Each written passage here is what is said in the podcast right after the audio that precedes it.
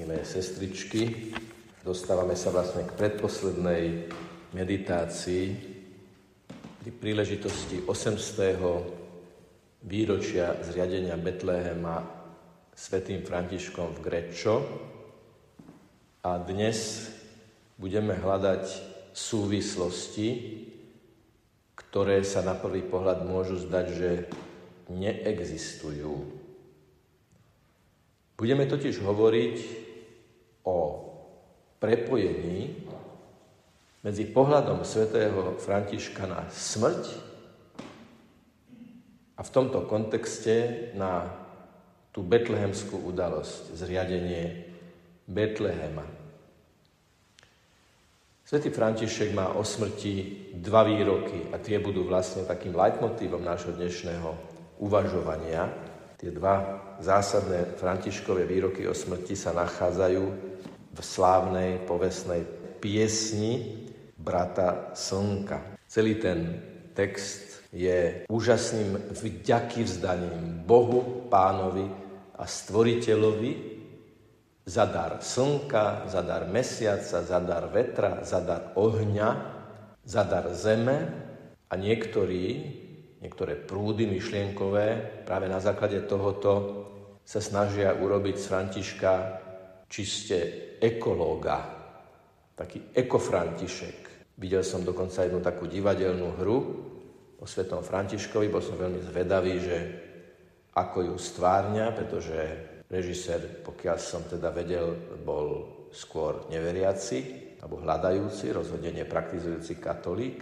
A bol to taký ekofrantišek, poňatý len čiste z tohto hľadiska. A tým pádom tá divadelná hra mala svoje veľmi veľké rezervy, jemne povedané.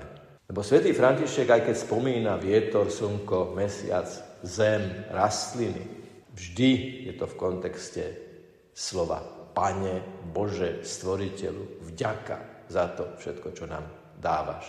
A celkom na konci tej piesne Brata slnka je veľmi zásadné vyznanie o smrti. A keďže je to veľmi zásadné vyznanie o smrti, tak to treba aj celistvo citovať.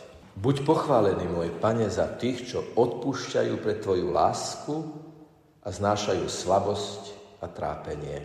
Blahoslavení tí, čo pokojne znášajú všetko toto, lebo Ty, Najvyšší, ich budeš korunovať. Buď pochválený, môj Pane, za sestru telesnú smrť, ktoré žiaden živý človek nemôže uniknúť. Beda tým, čo zomierajú v smrteľných hriechoch.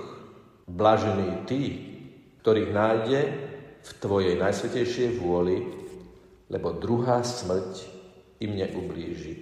Chváľte môjho Pána a dobrorečte mu, ďakujte mu a slúžte s veľkou pokorou. Čiže máme tu sestru telesnú smrť a máme tu druhú smrť, ktorá je hrozná a ktorá neublíži a nedotkne sa tých, ktorých Pán nájde vo svojej najsvätejšej vôli. Ako to môže súvisieť, milé sestry, s takou milou udalosťou, ako je narodenie Ježiša Krista? Samotné písmo nám to vysvetľuje. Lebo Ježiš hovorí o zomieraní a smrti v kontexte seba zrieknutia, v kontexte seba obety a v kontexte úplnej odovzdanosti do Božej vôle. Ježiš hovorí, že ako malé semienko, na to, aby vyrástlo, musí najprv odumrieť. A to odumieranie je transformácia pre novú formu, vyššiu formu života. Tak človek musí sebe odumrieť, aby ožil v sebe niečomu vyššiemu. Dnes sa používa také silné slovo, že niekto má silné ego, čo nie je vlastne nič iné ako vyjadrenie sebastrednosti, ambicioznosti, nezdravej, aj cez mŕtvoly, egoizmu, egocentrizmu. A Ježiš viackrát v Evanjeliu hovorí o tom, že musíme umrieť sebe, aby sme ožili pre druhých. Čo vyjadruje dieťa, ktoré sa narodilo v Betleheme? František bol fascinovaný tou pokorou, že Boh, všemohúci, transcendentný, mystický, všetko prenikajúci Boh. Boh, ktorý všetko udržuje v byti, v existencii, ktorý je v základe všetkého, čo jestuje a bez neho nič nejestuje z toho, čo jestuje. Ako to hovorí svätý evanjelista Ján v prologu svojho evanjelia, sa stal človekom. To dieťa je symbolom tej najväčšej pokory. Aj keď sa to v týchto súvislostiach nehovorí, ale áno, to dieťa je výzvou odumrieť, skloniť sa a žiť životom v plnosti. Môžeme to naformulovať aj takým spôsobom, že smrť je najvyššou formou chudoby. Chudoba je vlastne odumieranie pre lásku. My sme dnes čítali v breviári po svätnom čítaní, ako svätá Alžbeta položila ruky na oltár a všetkého sa zriekla a úplne sa odozdala do Božej vôle pre lásku k tým, ktorí sú najchudobnejší a najopustenejší. Niekedy sa svätá Alžbeta vyobrazuje ako do kráľovských vznešených šiat oblečená žena, ktorá vychádza spomedzi múrov, z kaštielov, hradov, medzi chudobných. Je zaujímavé, že v Bratislave sú v priestore niekoľkých 100 metrov dokonca dva alžbetinské kostoly. Kostol svätej Alžbety na Špitálskej ulici a kostol svätej Alžbety na Bezručovej ulici. Lebo svätá Alžbeta mala takú hlbokú úctu v Bratislave. Má sochu na Bratislavskom hrade. Má sochu na katedrále svätého Martina aj v katedrále svätého Martina. Lebo ona je príkladom chudoby, ktorá je výsledkom odumretia sebe, smrti pre vlastné ego, ktoré je vlastne smrti staním pre druhých. A betlémske dieťa v jasliach je symbolom a výzvou a vyjadrením, reálnym vyjadrením Božej pokory. Že Boh sa stáva človekom a berie na seba všetko, čo je ľudské, okrem hriechu, ktorý v istom zmysle slova nepatrí k podstate človeka. Lebo ten základný program, ktorý Boh vštepil do každého ľudského srdca, ktorý môže byť pod kilometrovými nánosmi blata, ale stále tam je ten potenciál svetosti. V nás, v každom jednom človeku, je potenciál svetosti. Bez výnimky v každom človeku. Predstavme si Michelangela, ktorý stojí pred neforemným kusom kararského mramoru a on vie, že v ňom je jeho pieta, ktorú treba vyslobodiť. On to dokonca sám hovorí, že sochárske umenie je umenie ponechať, čo treba a odobrať, čo treba. Tak to nám Duch Svätý chce povedať. V tebe je potenciál svetosti, ktorý do teba vštepil Boh. Ty môžeš byť dobrý, ale musíš ponechať to, čo treba a odstrániť to, čo treba. A to je to odumieranie tomu nepodstatnému, aby sme ožili pre to podstatné. Odkedy som vnímal postavu svätého Františka, ma trošku rušil ten jeho štýl, keď oslovoval úplne neznámych ľudí, že tak dobrý človeče, dobrý človeče. Ako vie, že je dobrý? Ako vie, že ten človek je dobrý? Prečo mu hovorí, že je dobrý človek? Možno, že je to zlý človek. Prečo mu hovorí dobrý človek? A postupne, ak človek rozíma tieto texty, aj tú logiku toho betlémskeho Františkom vytúženého výjavu a jeho pohľadu na sestru smrť, aj na druhú smrť, ktoré sa treba zo všetkých síl strániť. Keď on hovorí dobrý človeče, tak hovorí o tej potencialite svetosti, o tej potenciále svetosti, ktorý je v každom jednom človeku. Raz mi jeden mladý muž vynadal v meste, veľmi tvrdo, vulgárne, ale musel som nechať to stieť po sebe, aby sme mohli pokračovať v dialógu. My nemôžeme byť ako tlakový ventil, na ktorý keď zatlačia, tak o to viac sa uzatvára. Keď zatlačia, o to viac sa treba otvárať. Aj to je to odumieranie. A v určitom momente rozhovoru, ktorý potom pokračoval asi 15-20 minút, som mu mohol povedať, Peter, ale ty si dobrý chlapec, ty môžeš byť dobrý chlapec. A on povedal, nie, ja som zlý chlapec, ja som zlý človek. Možno prvý raz počul, možno nikdy od rodičov nepočul, že môže v ňom byť niečo dobré. A keďže kritizoval cirkev, že nikomu nič nedáva, tak sme hneď tam na mieste si rozdelili gastrolístky a sme ich rozdali tam na Poštovej ulici niekoľkým bezdomovcom. Hneď sme urobili praktické cvičenia z odumretia naplánovaného času a podchytenia konkrétnej chvíle. Ty môžeš byť dobrý chlapec. Vy to sami vidíte v kontakte s tými, s ktorými pracujete mnohokrát, že pod tým nánosom bolesti, frustrácie, znechutenia zo seba aj z druhých je tam to svetelko, ten maják možnej svetosti. A preto sme pozvaní spolupracovať aj s ľuďmi, ktorí sú vzdialení od cirkvi. Preto sme pozvaní spolupracovať možno aj s neveriacimi ľuďmi na dobrých dielach. Vyložene to hovoria aj niektoré dokumenty cirkvi. Áno, spolupracujte s tými, ktorí sú ochotní robiť dobré dielo, lebo tam sa stretáva na praktickej úrovni to dobré, ktoré môže z toho druhého vyľúbiť, ako existuje taký maďarský výraz, vyľúbiť lásku z druhého. Že ak spoločne robíme, my z Božích východisk a oni z východisk svojho svedomia a svojej nejakej základnej ľudskej korektnosti, ktorá je tiež úctyhodná, lebo aj v nej je potenciál prebudenia k najhlbšiemu zdroju tej pravdy. Takže keď sa Ježiš rodí v Betleheme, tak nám ukazuje tú chudobu, ktorá sa dáva. Paradoxne, my v dieťati chudobnom v Betleheme vidíme, ako sa stretáva smrť a život. Veď Ježiš sa narodil v Betleheme preto, že mu zavreli dvere na hostinci. Hostinec bol nehostinný. Ženu vo vysokom štádiu tehotenstva nevpustili a ona sa musela ako matka uspokojiť s najchudobnejšími podmienkami a tam porodila svoje dieťa. My žijeme v spoločnosti, ktorá deti, keď to tak celkovo zoberieme, nemá rada.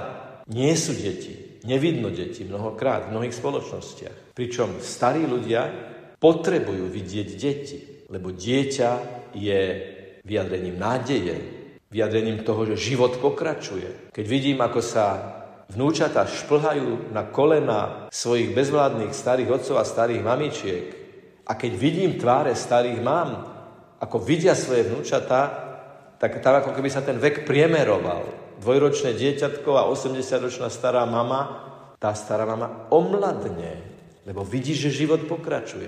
A v Božej logike to nie je tak, že betlémsky výjav je začiatok a smrť je koniec. Betlémsky výjav je o tom, že smrť nie je koniec, lebo prišiel ten, ktorý povie, že život pokračuje. Ten, ktorý sa rodí v Betleheme, povie Marte, keď zomrie jeho priateľ a jej brat Lazár, tvoj brat bude žiť. To povie ten, ktorý sa narodil v Betleheme, ktorý povedal, že Boh je Bohom živých a nie Bohom mŕtvych. On je ten, ktorý povedal, že nie smrť víťazí ústami svätého Pavla, ale víťazí život. Smrť, kde je tvoje víťazstvo? Víťazstvo je víťazstvom života. Potraty a eutanázia sú dve stránky tej istej mince. Dokonca jeden feljton v katolíckych novinách pred asi 20 rokmi napísal, ironizujúc, že ak môžu v mladosti rozhodovať rodičia o tom, či sa ich deti narodia, tak potom v rámci antidiskriminačných zákonov nech môžu aj na konci života deti rozhodovať o svojich rodičoch, či ešte budú žiť. Je to kruté, ironické, ale veľmi to vystihuje pravdu. Deti zľahčujú starobu. Nejde len o to, že niekto tu zostáva po starých rodičoch, keď sa blížia k smrti. Ale tí starí rodičia si nesú do neba ako preukaz v nebeskej bráne všetku lásku, ktorú investovali do začínajúceho a vyzrievajúceho života svojich detí a svojich vnúčat. Keď svätý František hovorí sestra telesná smrť, je to revolučné. V posledných chvíľach svojho života, keď zomieral, tak dopísal, nechal dopísať do tej piesne Brata Slnka túto strofu. Ona nevznikla pri písacom stole. Tieto slova nevznikli pri písacom stole alebo na nejakej recitačnej súťaži.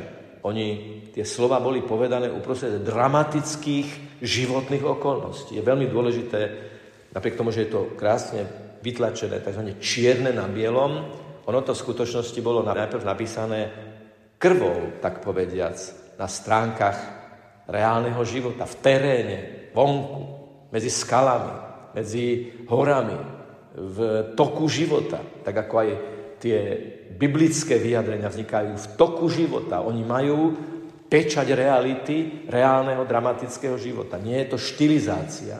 Si môžeme predstaviť, že keď svätý František hovorí o sestre telesnej smrti, tak to hovorí v situácii, že tá situácia sa u ňoho v jeho konkrétnom živote reálne a naliehavo blíži. Prečo hovorí sestra smrť? Prvé, smrť je niečo, čo je nevyhnutné, ako to sám hovorí. A tá sestra smrť, že prečo to takto nazýva, je vysvetlená v tej druhej vete, ktorá nikoho neobíde. Ľudia si všeličo môžu za peniaze a za kontakty na tejto zemi kúpiť. Možno si kúpiť úrad, možno si kúpiť dom, možno si kúpiť bohatstvo, možno si kúpiť slávu, ale nikto si nekúpi nesmrteľnosť.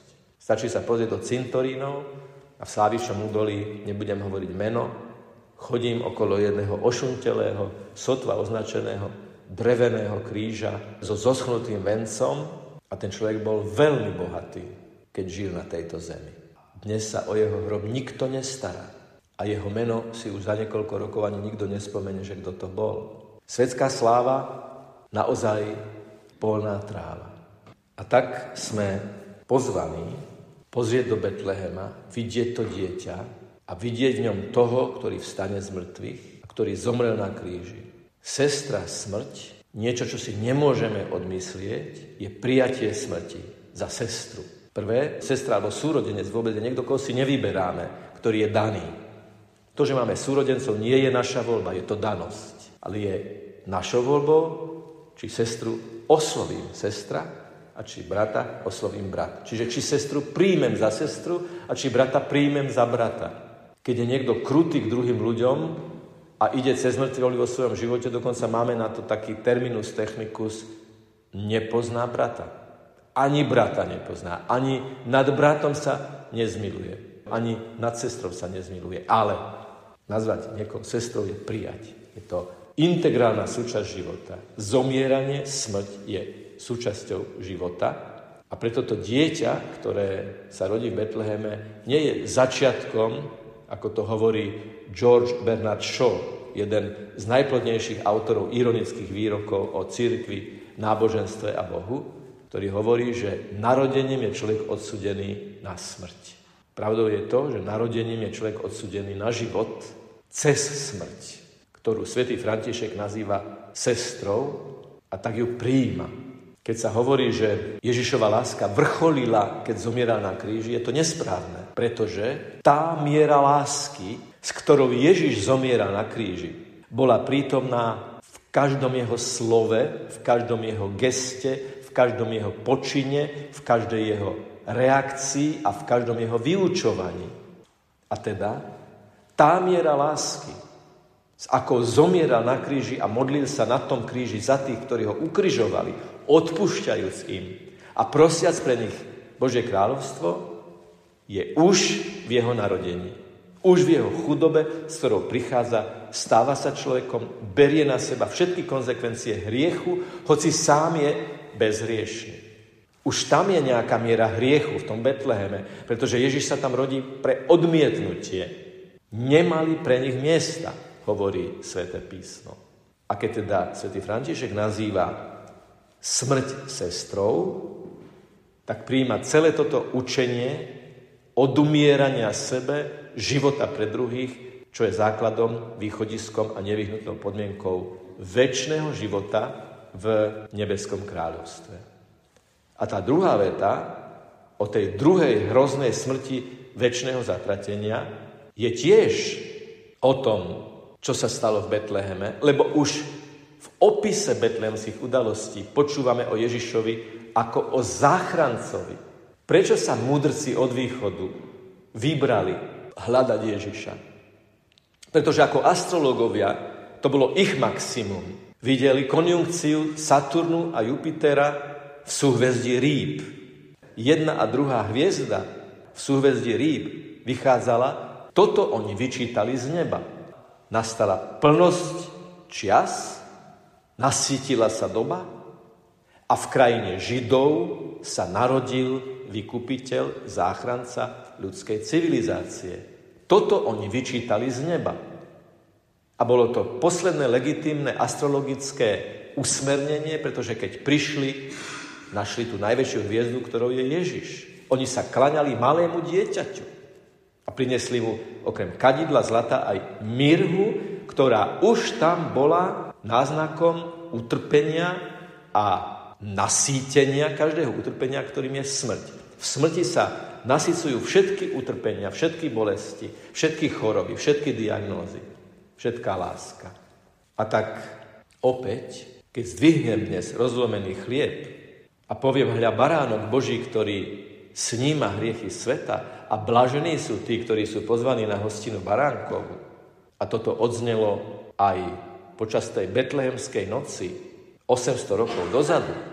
Tieto isté slova tam odzneli, pretože ten prvý Betlehem, pripomínam, bola vlastne svätá omša a nad jasličkami sa slúžila svätá omša a svätý František s veľkým entuziasmom, aj to opisujú vyslovene, ako si sám vychutnáva Božie slovo, aj slova, ktoré ohlasuje.